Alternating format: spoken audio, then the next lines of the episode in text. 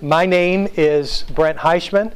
Um, you are in uh, the class, The Urgency of Making Disciples, and I pastor in a great church in Marion, Ohio, just a few miles north of here.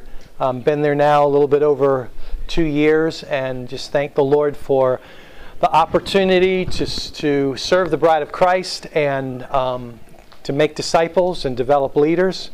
That, that is my heart um, for the last 10, 15 years. Um, at the preceding church, through uh, a church leadership cohort, and then a master's degree in, in church life and um, leadership development and disciple making. Uh, I've spent a lot of time poring over the, the subject that we're going to go over today, and I just I just believe that Jesus loves his bride. He loves you very much. Um, and he has placed a tremendous responsibility in our hands. Quite frankly, I would not put it in your hands. Um, I would put it in your hands before I put it in my hands, but I wouldn't have put it in any of our hands. But, but the Lord says that we are to make disciples of all nations. And he is comfortable somehow, um, that side of heaven, to let us carry out that assignment. Um, and at least in my lifetime, he hasn't sped up the second coming and took it over yet. So um, he's still um, made that commitment and, and still has the confidence in his bride that we're going to be able to accomplish um, the plans of God. So that, that's encouraging. How many of you were in the class last hour that I taught? Any anybody? Okay, just just Ron. Okay. Is that right? Is it Ron? Yeah. Okay. I was like, I think I called his name when he came in, but then his his name tag was curled to the side, and I was making sure I got his name right. Good.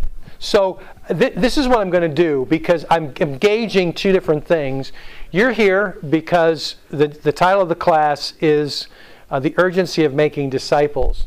So I'm going to honor that in the first half, but I also, I think, am going to share some things that I shared in the last class about not only the why, but the how. Um, because some of you may w- like to walk out of here with some with some how instead of just some why. So it's been my observation that in the Ohio Ministry Network that um, in the last four or five years, the urgency of discipleship making is is increasing. People weren't uh, so just um, concerned about it um, years ago, but I think now we're at a place where it isn't a matter of um, getting people to realize their need, um, to have some kind of a disciple making process in their own life, in their church. Um, but um, it's probably more so now how do we do that? And it's a train wreck. Be honest with you, this is it's it's a train wreck because we produce um, people um, that that we can kind of imitate.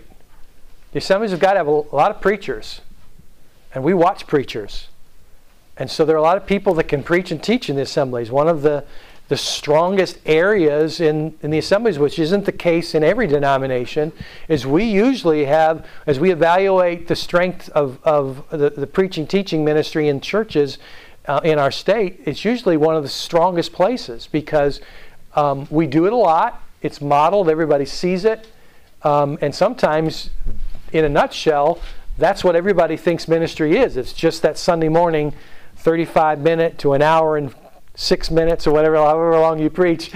Um, uh, it's just that, that that's what church is. That's what being a pastor is. That's what being a preacher is. Um, but um, we don't have a lot of people who we can look at um, that, that are great gatherers, soul winners, disciple makers. I would love to be able to flood my church with a half a dozen evangelists and disciple makers so that my people could see how it's done. We talked about it a lot. We put them under condemnation and conviction a lot, um, but haven't given them a whole lot of practical observation. So we have a lot of great teachers in, in our movement. We just don't have a lot of great soul winning people and a lot of great um, disciple makers. So hopefully, you're the generation, you're the group, you're the people that's going to change that. Um, they're going to look back to you and say, Thank God for those people in um, the early 2020s that got that vision and, and turned that around. And um, because I believe that disciple making solves so many problems, in so many areas. Um, you, you, you won't have quite nearly the volunteer crisis that most churches have if you have an ongoing disciple making process because um, you'll, you'll, have, you'll have volunteers if we're making disciples. So let me get started. Um, your, your handout begins that first page, I believe, is is pretty much passages of Scripture, but I do want to set the, the biblical urgency. Um, and the why is important, especially when you're trying to convince people who don't value something. Um, so how do I how do I convince people who, who don't value something? The only thing I have as as a follower of Jesus is that if this is the heart of Jesus, it better be the heart of my, me, you and me.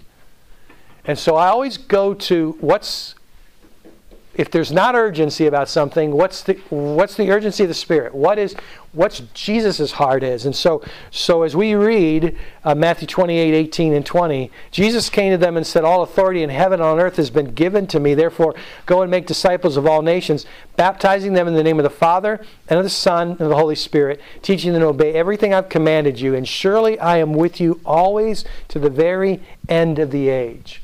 These are the last words that are recorded in the book of Matthew. And Jesus, on just before he ascends into heaven, he says, Look, guys, one more thing.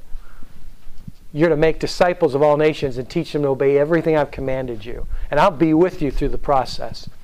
So those are parting words. It is it's it's a critical urgency of the heart of God. We know the great commandment. It's recorded in, in several different gospels, different ways, but in Mark it's my favorite version because Mark adds the fourth way that we love the Lord with all of our heart soul, mind, and strength.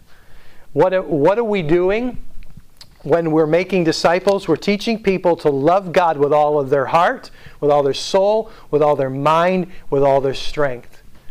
Listen, Jesus said this is this is the law and the prophets hang on this. This is eternal life. This is so critically important. And love your neighbor as yourself. Learn to respect the image of God stamped on every single human being and recognize that the Prince of Heaven left heaven to redeem and rescue and transform people who have, for all practical purposes, from our eyes, have smeared the image of God so much that we can't hardly see it anymore. But Jesus still comes. Jesus, while we were yet sinners, Jesus died for the ungodly. So there's something that Jesus sees in people that many times we don't see. He sees the handiwork of heaven. He sees his father's handprints on them. He sees the DNA of God in their lives. And, and he has not given up. That means we can't give up. If God hasn't given up, we can't give up. I don't care how bad 2020's been or how difficult 2021 might be. We cannot give up on what Jesus believes, what the Father believes, is a worthwhile endeavor that you can give your life to redeeming and transforming people to help them to be the best Jesus they can be. Amen. Ephesians 4:11 through 16 another critical passage of scripture. When I when I pastor a church, I want the leadership team, I want the people to know that I have a job description and it's not necessarily from them first. It's from the word of God. My job isn't to come and do everything for you. My job is recorded in Ephesians 4:11 through 16. So Christ himself gave the apostles, the prophets, the evangelists, the pastors and teachers to equip his people for works of service. All, all of us in this room, we may not be in a full time ministry position, but all of you God's given you gifts, and I'll guarantee you I could find in the next 20 minutes from all of you that each of you have some apostolic gifts, some prophetic gifts, some gifts of evangelism, some gifts of, of teaching and disciple making, um, some probably some of you are better pastors in the in the specific sense of caring for the church than I am. Because that's the gifting you have. So I'm not just looking at people. I, I know that the body of Christ in this room is full of people who have, you may not see yourself as an apostle, but you have apostolic ministry gifts and roles and, and on and on. And, and all of us together, my job as a lead pastor certainly is to facilitate this operation led by heaven to help equip you to be the best you can be, to equip people for works of service so that the body of Christ may be built up. What are we building up to? He's going to tell us that. Until we all reach unity in the faith and in the knowledge of the Son of God and become mature. And I love this last point attaining to the whole measure of the fullness of Christ. Say that with me. Attaining to the whole measure of the fullness of Christ. So when are you done? When are you done being redeemed and transformed? When you attain to the whole measure of the fullness of Christ. You look in the mirror and and and God just says, angels go get him because he's as much like Jesus as he's ever going to be, as she's ever going to be. My my great mission in life is to be like Jesus. It's just that simple. I want to be like Jesus. I don't when it comes to being a leader, I want to lead like Jesus. When it comes to winning people to Christ, I want to win people to Christ like Jesus. Certainly, Paul was a great evangelist. We've got some great soul winners in this room, I'm sure. And no disrespect, but I think all of us are not really concerned about measuring up to another person. We want the ultimate measure. We want to be as much like Jesus as we possibly can. So that's not just my job, that's your job. You have to join with me. We have to join the Ohio Ministry Network. The Church of Ohio has to join together in this process of helping people become the best Jesus they can possibly be. So that's why we're here. Am I setting an urgency for you? I hope so.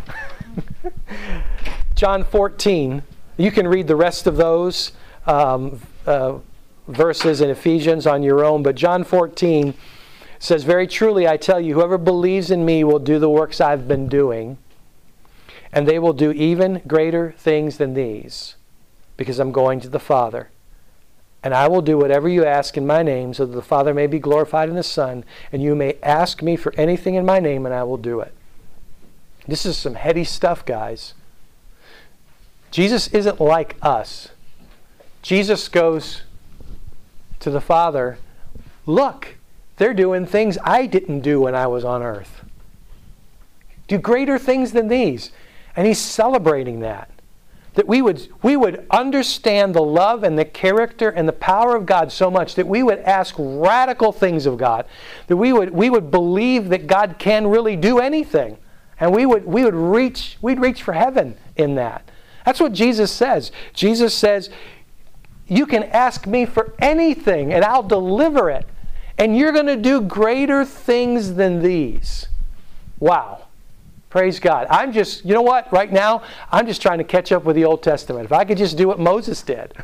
if I could just do what some of the Old Testament saints could do. You talk about what should a disciple do? Go through the Bible, and anything you see a believer do, that's what you should be. You should be Jesus, am I supposed to do that? There's a lot of a lot of places to grow in. There's a lot of things we we can do. So I, I don't think that there's a scarcity of opportunities to grow. All we have to do is look at the scripture, and we're going to be overwhelmed by just what we haven't done yet. Let alone what we just read in John, is that even greater things. And then 2 Corinthians 3:18 really is my life verse and we all who with unveiled faces contemplate the Lord's glory are being transformed into his image with ever increasing glory, which comes from the Lord, who is the Spirit. This work of disciple making can't be done without a dependence on the Holy Spirit and a relationship with Christ. But it's simply done by a dependence on the Holy Spirit and a relationship with Jesus. Why do we, why do we teach people to worship? Because they're transformed in the image of God. It's in that process when we, when we appreciate who He is and we gaze into His face. I don't have to work on anything. He just, there's, He's contagious, worse than COVID. Mean, I get around him and he's he's gonna he's going to get inside of me. He's going to get all over me. He's going to transform me. And so if that's his heart, we just heard his heart. He's placed his heart in our hands as, as the church to carry this out. What's it look like? Um, what's it look like for all of us not only to be transformed, but to be a part of a process of helping others be transformed and teaching them to help others be transformed. That's discipleship. Discipleship isn't just being changed, it's being changed, it's helping others change, and investing in others so that they can still help others change. Disciples make disciples who make disciples who make disciples who make disciples who make disciples. And um, I, I want to jump to the um, top of the next page. So, as a pastor in the Ohio Ministry Network, um, part of the Ohio for Jesus process was to look at um, where we're at with church health with leadership, to look at where we're at with missions, to look at where we're at with church multiplication and church planting, and to ask God together as a, as a church, what is God asking us to do? What's our part? The state has a, a role to play, but I'm, I'm the state. Listen, um, you are the assemblies of God. Don't ever point at the network office and go, well, they're, they're, the, they're the network office. They're the, they're the assemblies of God. No, we are. We're the church. We're the people. And, and so it isn't an organization that gets it done, it's people that get it done. It's pastors, it's believers, it's the people in this room that get it done. So we, we ask God, what, what's it look like in our local expression of the body of Christ to see, and we'll talk about disciples right now because that's where we're at. What, God, what do you want to do? And God threw this number at me, and I'll be very honest, I was ashamed to be able to share it with my leadership team.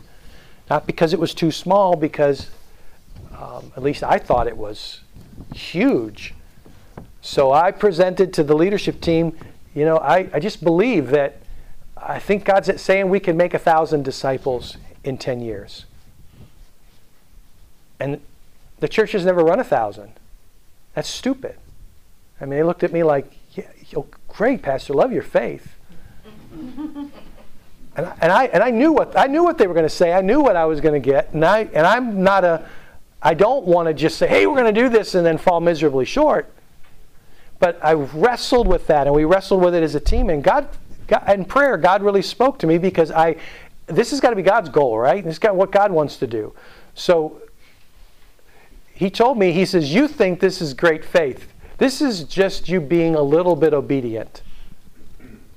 And, and I had seen this, many of you seen this um, number thing here that's on the page. And, um, and he brought my attention back to it. He said, Brent, if you're the only one in 2021, if you're the only one that'll buy into the vision, the rest of the church says, ah, you're crazy. But if you will make one disciple, just one disciple maker in one year in 2021 and teach them to make disciple makers. Look at look at what happens. In 2022 uh, there's four. 2023 there's eight. 2024 there's 16 2025 there's 32 at the end of 2030 we're at over a thousand. With me just making a commitment i've only made one a year. I didn't make a thousand I made one a year, but what I did was I invested in all of you, and you all are helping me now. So, you know, it's the pyramid thing. I get that. It's Shaklee, and how are you old enough to remember Shaklee? Anybody? Anybody ever sell it? um, but but you know, it, it's it is, but it's God's it's God's pyramid. It's what the truth is. If we would just do a little bit, we could transform Ohio. So this isn't this isn't a a great faith. This is just us stepping up and being obedient. Okay? So, again, a big part of this class today is, is setting the urgency, getting you hooked in, right? Getting you to feel the weight of heaven behind this and the importance of it. Because when you when you are helping people come on board to be a part of this discipleship process, whoever God leads you to to involve, you're going to have to be really good at telling them why. Um, it's, it's, how you, it's how you see people come to Jesus. Why, why in the world should I go to church and do what you do?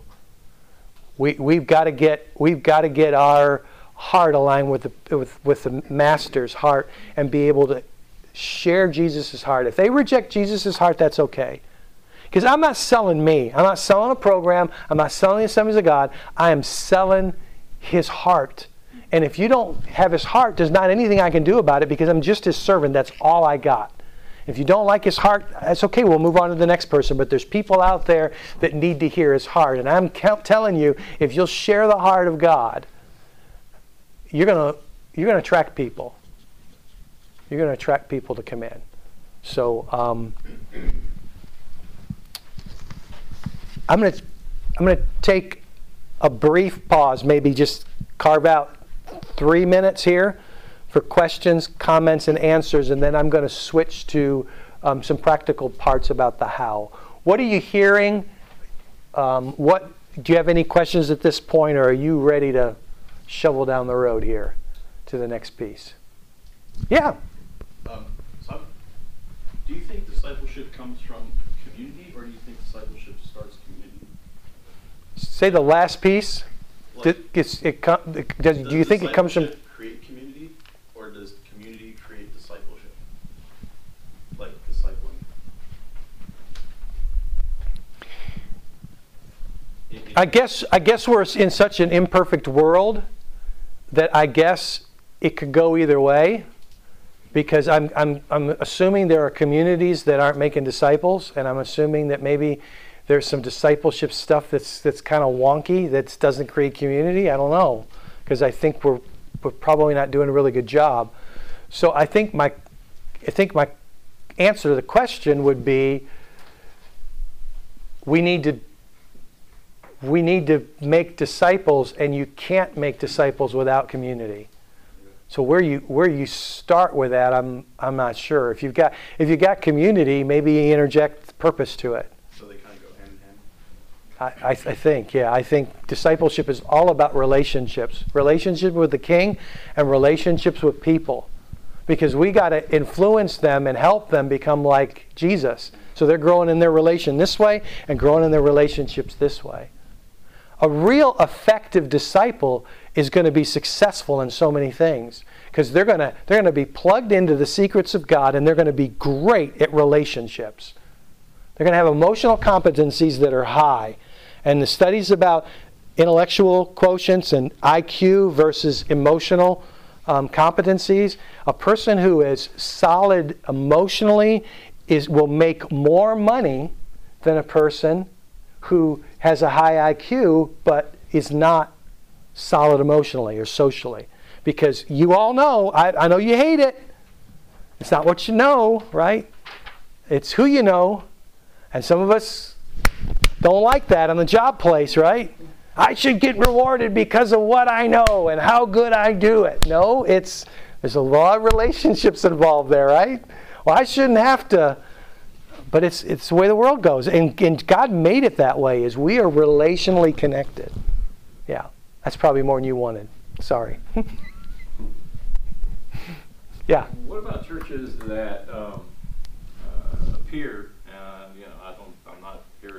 judge or, or anything like that, but it appears that are more concerned about the salvation part of it as opposed to once we got them saved, now we need to make the disciples out of them. Um, you know, um, Yeah, I, th- I think churches are, in America are all over the place. There are some people, quite frankly, that aren't concerned if they get saved either. Um, and and I, I don't think that's in our, in hopefully not in the assemblies of God. Um, but I, I think, I think in our group of people trying to be honest and kind at the same time is that um, sometimes we know what we know. We do what we do. And so, you know, we're at least we're getting them saved. We just stink at getting them down the road well. it- it's and like so, they- You know, that's where the statistics are, here's our salvations, but, you know, where's the disciples that we've made? Uh, Yeah. But it's that that is that's why we're here. That's what Ohio Jesus for Jesus is about is trying to reset the church to to grow because disciples grow. So, um, eh, you know, in all levels, not just numeric attendance on Sunday. I think something to add into that, since I might be maybe the- one of the youngest guys in this room, fresh out of college. But I've seen, uh, I go to a lot of young adults groups and churches that do that salvation only. At a certain point, they don't offer that discipleship, and then people are leaving it to go to a church that actually is providing that discipleship. So I think if, yeah, if we get that on track, like with Ohio for Jesus, if we're really making disciples out of people that come into our church, a lot of them might be even leaving the churches that are all salvation and money focused because a lot of churches that are salvation focused and only do that and nothing else are really sometimes money driven. And I think maybe here in the upcoming years, you might find more young people coming towards you for discipleship because knowing from my perspective and my friends, like that's what a lot of us want is that discipleship and people speaking into our lives. We need it all. Yeah, evangelists and disciple makers. Yes. Yeah, if I can add to that as being another young Christian, uh, I I think like from my perspective, the biblical model is that discipleship does breed community because Christ sends out the apostles and they go and make disciples and churches start popping up everywhere. All these little communities that didn't exist any you know prior to disciple making. And I think that when you do, like you were saying, when you do have one without the other, that's a really like sick, unhealthy relationship. When it's when it's just a community, I mean, yeah, people can get along and it's nice and whatever, but it's not building the kingdom. You know, it's not. Um, or when it's just like, you know, you and me, like I, you become my master in, instead of Jesus. You know. Um, so when you don't have like the community, the like the way that, that Christ sent, you know, to send his apostles out to preach the gospel and, and to baptize, like that breeds communities. And it is an unhealthy, that's why people are, because that's why people leave churches where there is no disciple making because there's there's nothing to keep that community together, you know, and it's all about them and they, they haven't had the opportunity to meet Christ through other people, you know. Good, Mike. Yes, sir. Yeah, I think um, one of the problems that we have too is we become so focused on the church. It is the church responsibility rather than it is my responsibility. And I think if, if, if we can um, have that shift, then I think it, it would um, help us from a, a, a church standpoint, we'll be able to be more effective from an individual standpoint to impact the church. Amen. Agree. Yes. one of the probably oldest ones here. And female. Um, When I saw this urgency of making discipleship, when you reach my age, I see so many people dying and lost. There's so many people we can reach if we just are friendly.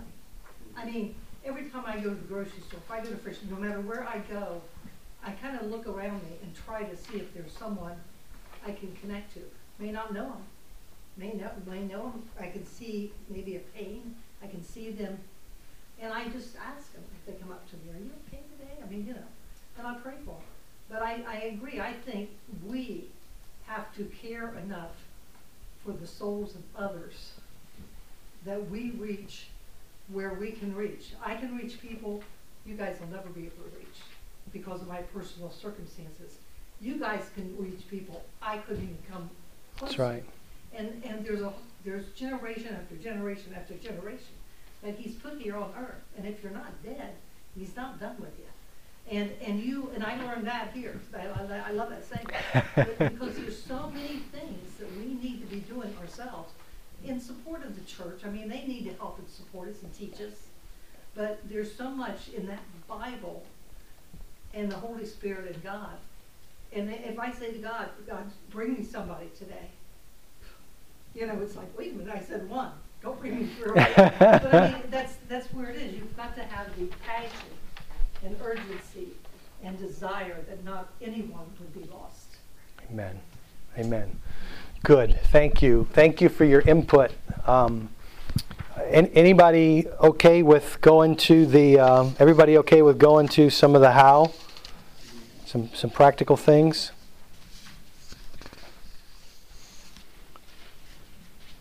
So. Um,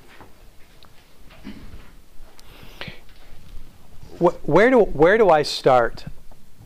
If if you're talking about yourself, um, you've got you've got great freedom. If you're talking about in the context of, of a church or a small group, I would say as a pastor is it's going to be easier to leave the current processes in place but add something to it.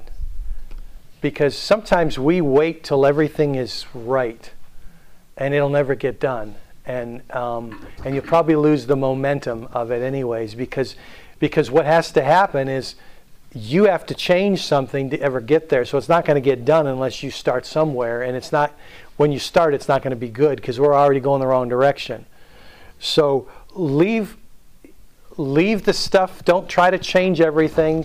Don't don't be a crowd person. Um, you know, I've gone to prayer meetings all my life, and there were a lot of prayer meetings that I knelt down and prayed, and um, turn around to look at to see three people there, and the rest of the prayer meeting, I complained to God that nobody was spiritual enough to come to this prayer meeting.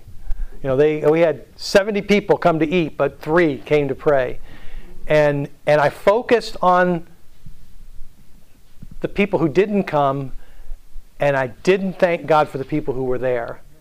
And discipleship, when you start, you got you got to you got to thank God for the people who were there. Start start with the willing. Um, you know, find somebody who likes you.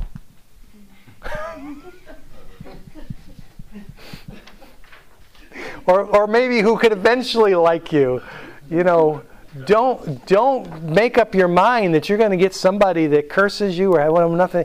You got to find a person who is who who is open and who is willing. And if you if you if you don't know who that is, then pray. Pray and ask the Lord, Lord, there's got to be somebody that you and I can get on the same page with. You know, help me, Jesus, please. Uh, change their heart and and by by your holy spirit you know help me to be more attractive that jesus would be that, that i could at least partner with one person. So i've always learned this. I learned this in, in cuba. Oh my gosh as a, as a, as a pastor and as a leader i was coming to teach them. And they're listening to me teach and everything. And and they're, talking about their prayer meetings and people getting saved and how many got saved. And in Cuba, I mean, it's pretty restrictive about preaching the gospel. And um, so I hear this guy, he's just a leader in the church, and he says, he says, yeah, he says, you know, um, um, we see people saved just about every week. I was like, wow, that's that's that's good. Somebody piped up and says, what happens if if um, you know, you don't see people saved every week. He says, we pray until they get saved every week. Like a duh. so don't so recognize that that that combination of prayer and truth. That's that's the persuasion of heaven, prayer and truth, the presence of God. Um, you know, Pray until the, the presence of God increases. That, that somebody who's careless about their relationship with God, if they're not willing to hear from you, then pray. Pray and ask the Lord what you should do, what you shouldn't do. Um, but but make, make sure that it's a prayerful process. Gather uh, somebody who, who is willing and call them into intentional growth relationships. The intentional growth relationship needs to have accountability. It needs to be, you need to make sure you're communicating. We're going to grow together. And in order to grow, you, you're going to need to set some goals. So, so this week, it might just be, you know, we've been a little slack with our prayer time. So we're going to check in and make sure that we've prayed and even pray together um, every day. I'm going to text you, you text me. That may be the beginning point, wherever that might be. It may be that you get them to pray one time. I don't know what that is, but move them down the road. Um, what's it look like? Um, doesn't have to be a formal goal, but but understand in your head, you you want to make sure that you're going closer to the Lord. And then I think it's critical to talk about it, is to have reflection um, with that person. So you're struggling praying. Why? You can learn a lot about that. There, there might be an obstacle in the way. I have people that tell me um, when we do fasting and praying and, and all, all night prayer vigils and things like that, they, they call me up and say, Pastor, all I could do was worship. I'm so I, I just you know I prayed for a few minutes, but then I just I just worshiped for half an hour. I'm so sorry I let you down. I was like, no, you didn't. I mean, some, sometimes people are very literal in their understanding of what prayer is. Is I would rather them worship longer than they're asking for stuff, anyways. Because what does Ephesians say is when I gaze into his face, I'm transformed. I probably shouldn't even ask anything until I've spent a few minutes in the presence of God asking him what he wants. So, um, that reflection time. Two questions that are really important. You can write these down. I don't know that I. Oh, it is right there by reflection. It's there. What's God saying to me, and what am I going to do about it? What's God saying to you? And what are you going to do about it? You can ask those questions about the pastor's sermon. You can ask those questions about. I think it was Sarah House that said she she's had, had an issue with objects that are not moving. She keeps running into them. I think she said that this morning. You know, so what's God saying to you, Sarah? And what are you going to do about it? I don't know. I mean, every single thing that happens, I think you can ask that question and, and begin to teach that there should be some reflection.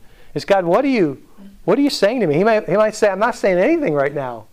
You know, I don't know. But but teaching people to hear God clearly is another critical discipleship piece. I've found as a pastor who pastors pastors at times that people sometimes aren't comfortable with saying, I hear from God. I want, you to, I want you to hear me as a leader in the assemblies of God is I'm uncomfortable with people who are leading our churches that don't regularly clearly hear the voice of God for direction. Is we all should be comfortable saying, I heard God say today. And maybe we don't say it that emphatically. Maybe we would say it, you know what, I really believe as I was praying that I, I, just strongly sense that this is where the Lord would lead us, if that's more comfortable. But man, we, we've got to hear the voice of God. And we got to teach people to hear the voice of God. And, and going back to community, what's the best way to correct the people who don't hear the voice of God clearly? In community that you love and say, you know, that's the craziest thing I ever heard, but, but Alan, I still love you. You know, uh, what was that? Do you have that relationship? I think with disciples, you have to have that relationship. You've got to build an intentional thing. I want my leaders in my church to be able to be teachable enough for me to say, that was the stupidest thing I've ever heard you say, with a smile on my face. Jesus said that.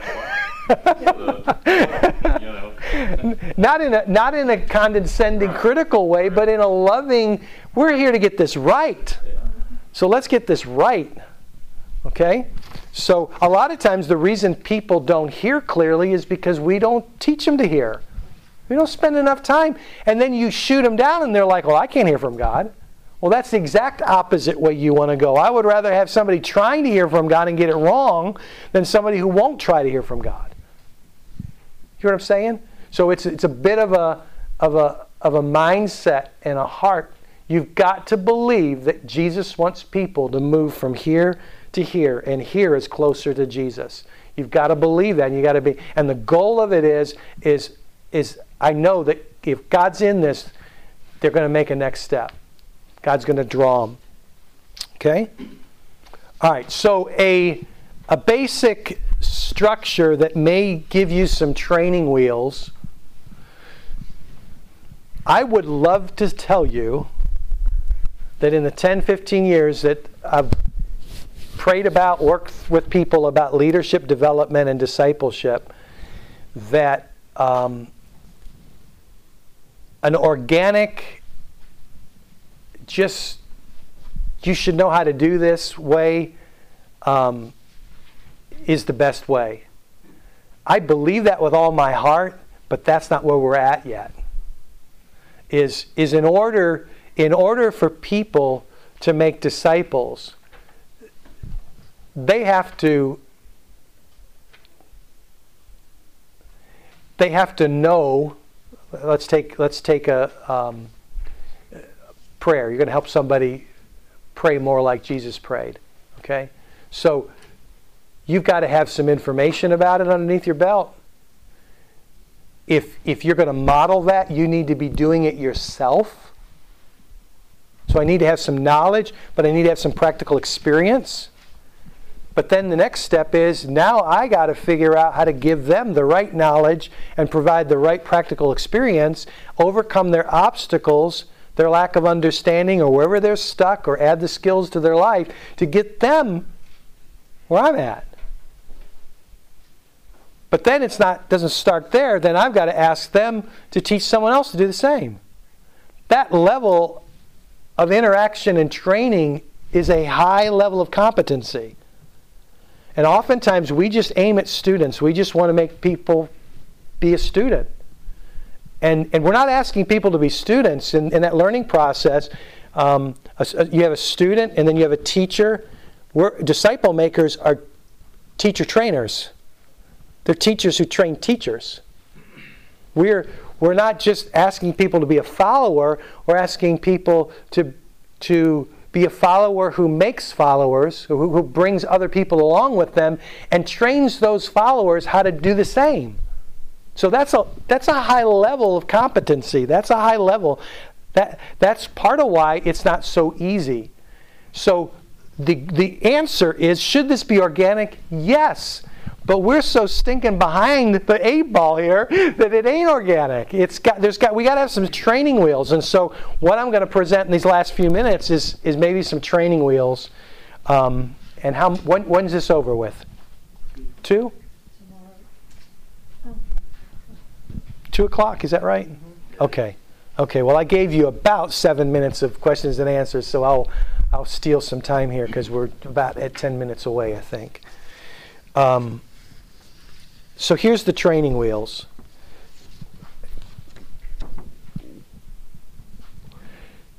What's the, where do you want to help the disciple go? I chose in those goals there some of the key result areas for Ohio for Jesus for church health. If that language is just a blur to you, which I know some of this language is a blur to some of us, is when we talk about a healthy church, what do we want a healthy church to look like as far as um, our churches in Ohio? We want them to be saved and all in. We want them to be spirit baptized and spirit filled. We want them to be able to share their faith and invite people to Christ, invite people to church as well, and we want them to be able to make disciples. So you can use any goal you need. It may be um, that this is a very simple, specific goal. Is I want um, my group to read the Gospel of John. Okay, so um, it, the, the goal could be very specific. Um, but I believe as we are walking through this disciple making process, there are steps that we naturally take. The first step is what we're all really good at create a Sunday school class, create a small group, go to a sermon, and get a lecture. Come, come to Synergy and get a lecture from me. Information. We need information. But the information should be aimed at what's going to help me get to my goal. So the end game isn't the information, like a lot of times things are. We walk out with a lot of good information. The end game is um, how am I going to use that information to get me where Jesus wants me to go? And so if I'm talking about being spirit filled, I need information from the Word of God and inspiration from the Word of God about being spirit filled. But then the next step is I need to look at me. I need to evaluate well, where do I need to grow? So, where am I in, in this spirit filled, spirit baptized thing? Where am I at right now? Where does the, where's the Holy Spirit want me to be? What's it going to take for me to get there? Who's, who's going to help me get there? And so, these steps, as you can tell, we've talked about the importance of relationships and community, but these steps won't be successful if you don't have people in your life helping you with them. So it's as, as, important as it is to know where I'm going, I need to know who's going to help me. And you say, well, is that important? It is the most important thing because that's what disciples do is disciples help other people grow. So you you need you need people helping you grow and you need to help other people grow. So that that that question is critical because the next step, step 3 is is I help others grow. So now, not only am I talking about what God is doing in my life, but now I'm looking at how am I going to help others become spirit baptized, filled with the Spirit? What does that even look like for you? And so you start that conversation. Um, where are you at with that? Well, I think it's weird. I, I don't know. This the, the, a lot of times I get is people get stuck on tongues. You know? And so you can say, well, we're not dealing with that. Well, they, will never move. You better deal with it because it's an obstacle. so that's where you might need some more information. And you may find yourself, as you are discipling someone else, that you need to go back to someone to help you to disciple that other person because you don't have enough information. They've asked a question, they're stuck in a place that you don't know how to get them unstuck at. So, the value of having people helping you and the value of you having people hold you accountable to where you're going, and the most important thing is that you're always at least telling people where you're at. You're helping another person grow. That's so critical. You say, Well, I'm not competent enough, I'm not trained enough to teach someone else. You can at least tell them what not to do, right? I mean, that's helpful. There's sometimes that if I knew not to do that, I wouldn't have done it.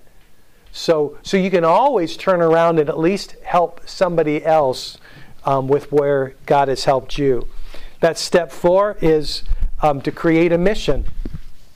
So, what does that look like? So, I'm in a group with, with three people, and we are on this journey to be more spirit filled than we've ever been. We talk about what can we do? What can, can we create an activity, an event, a mission that we're literally not going to just talk about it, but we're going to experience a greater infilling of the Holy Spirit? That could be just as simple as going to your area um, Pentecost Sunday rally and say, We are all going to be praying and we're all going to sit together and we're all going to the altar together. We're all, we're all going to ask God to fill us up. That, that could be the simplicity of that mission. It could be, it could be we're just going to spend time right now with each other and, and ask, ask God to come, touch our lives, fill us up. So you want, you want there to be a practical outreach mission that they actually experience because then they're going to go, that was a train wreck, that didn't work. Well, that's good. Okay? Not that it was a train wreck, but you understand it was a train wreck.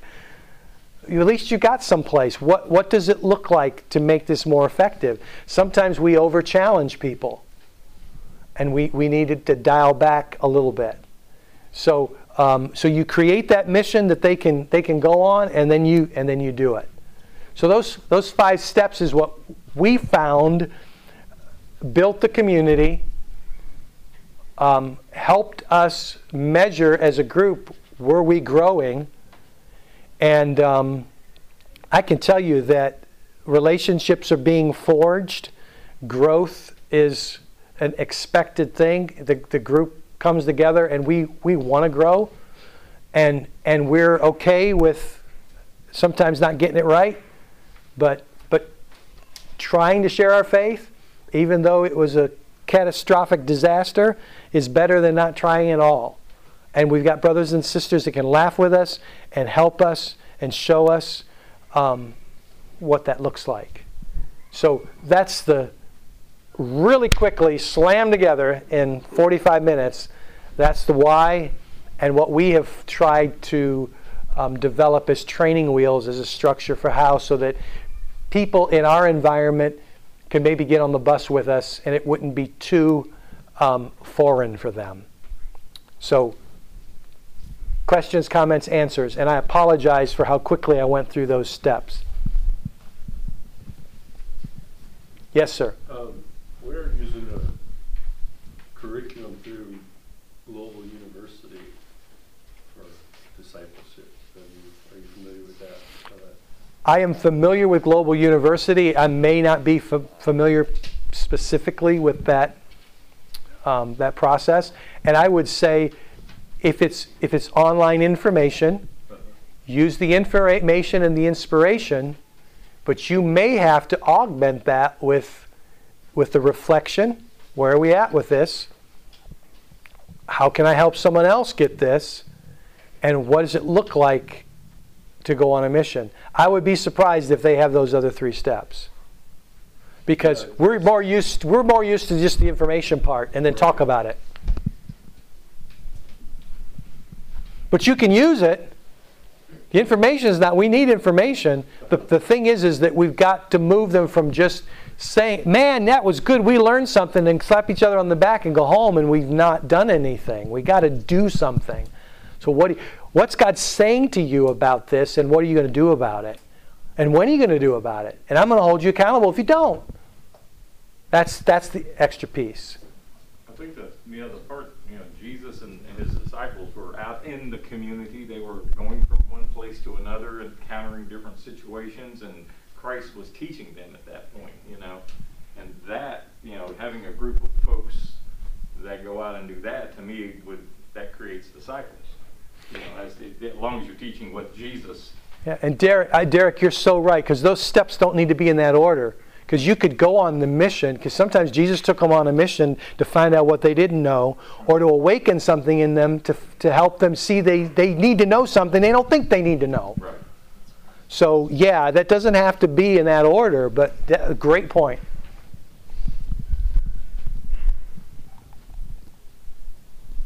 Yes, Ethan. Can I add something? Um, I'd love for you to, man.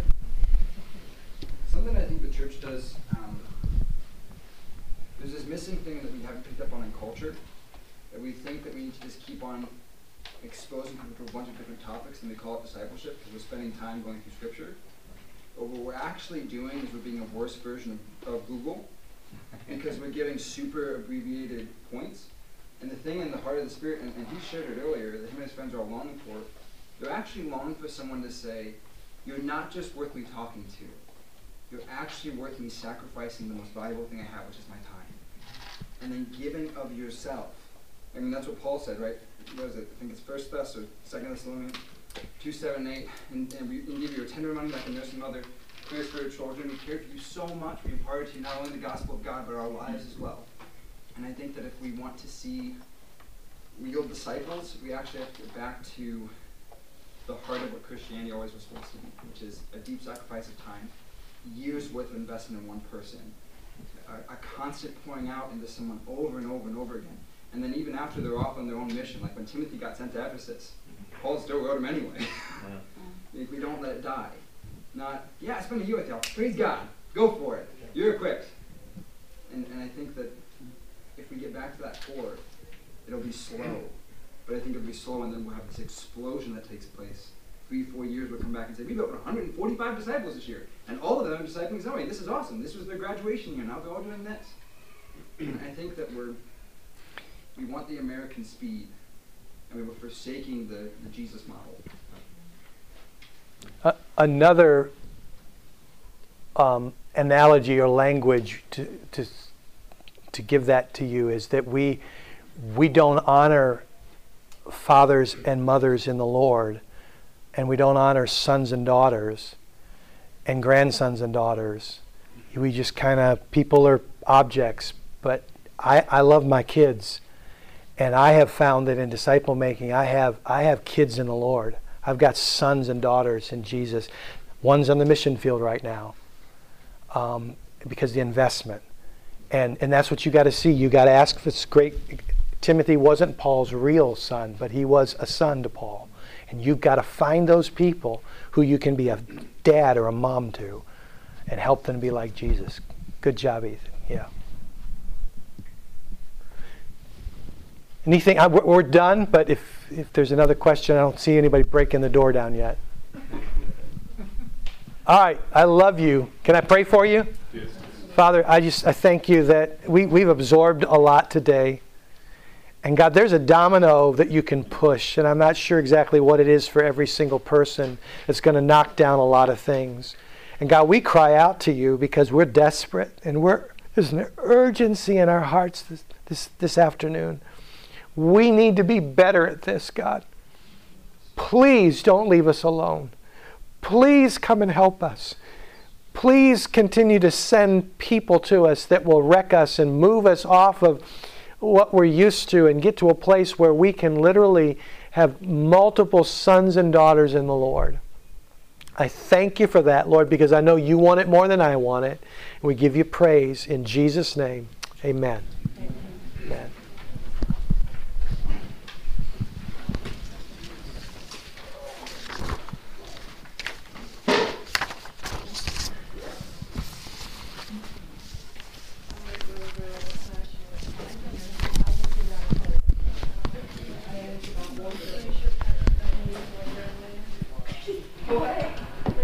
Well, Ron, you were a repeat. Was that okay? Yeah. All right. Yeah. Okay. Kind of, I kind of got uh, drafted to be the, the leader for it when I started out, just enrolling in it. So, and I, I think it's, it's good information. And so. going- Father, I thank you. I know he's been drafted, but we just, Ethan, would you help me, buddy? We just lay hands on Ron for his church. Like there'll be a there'll be a spirit of disciple making that that that gift that Jesus gave the church that we'd be teachers and disciple makers. Come on him, Lord. In Jesus' name. Get in his heart, we pray in Jesus' name. Bless him. Amen. Amen.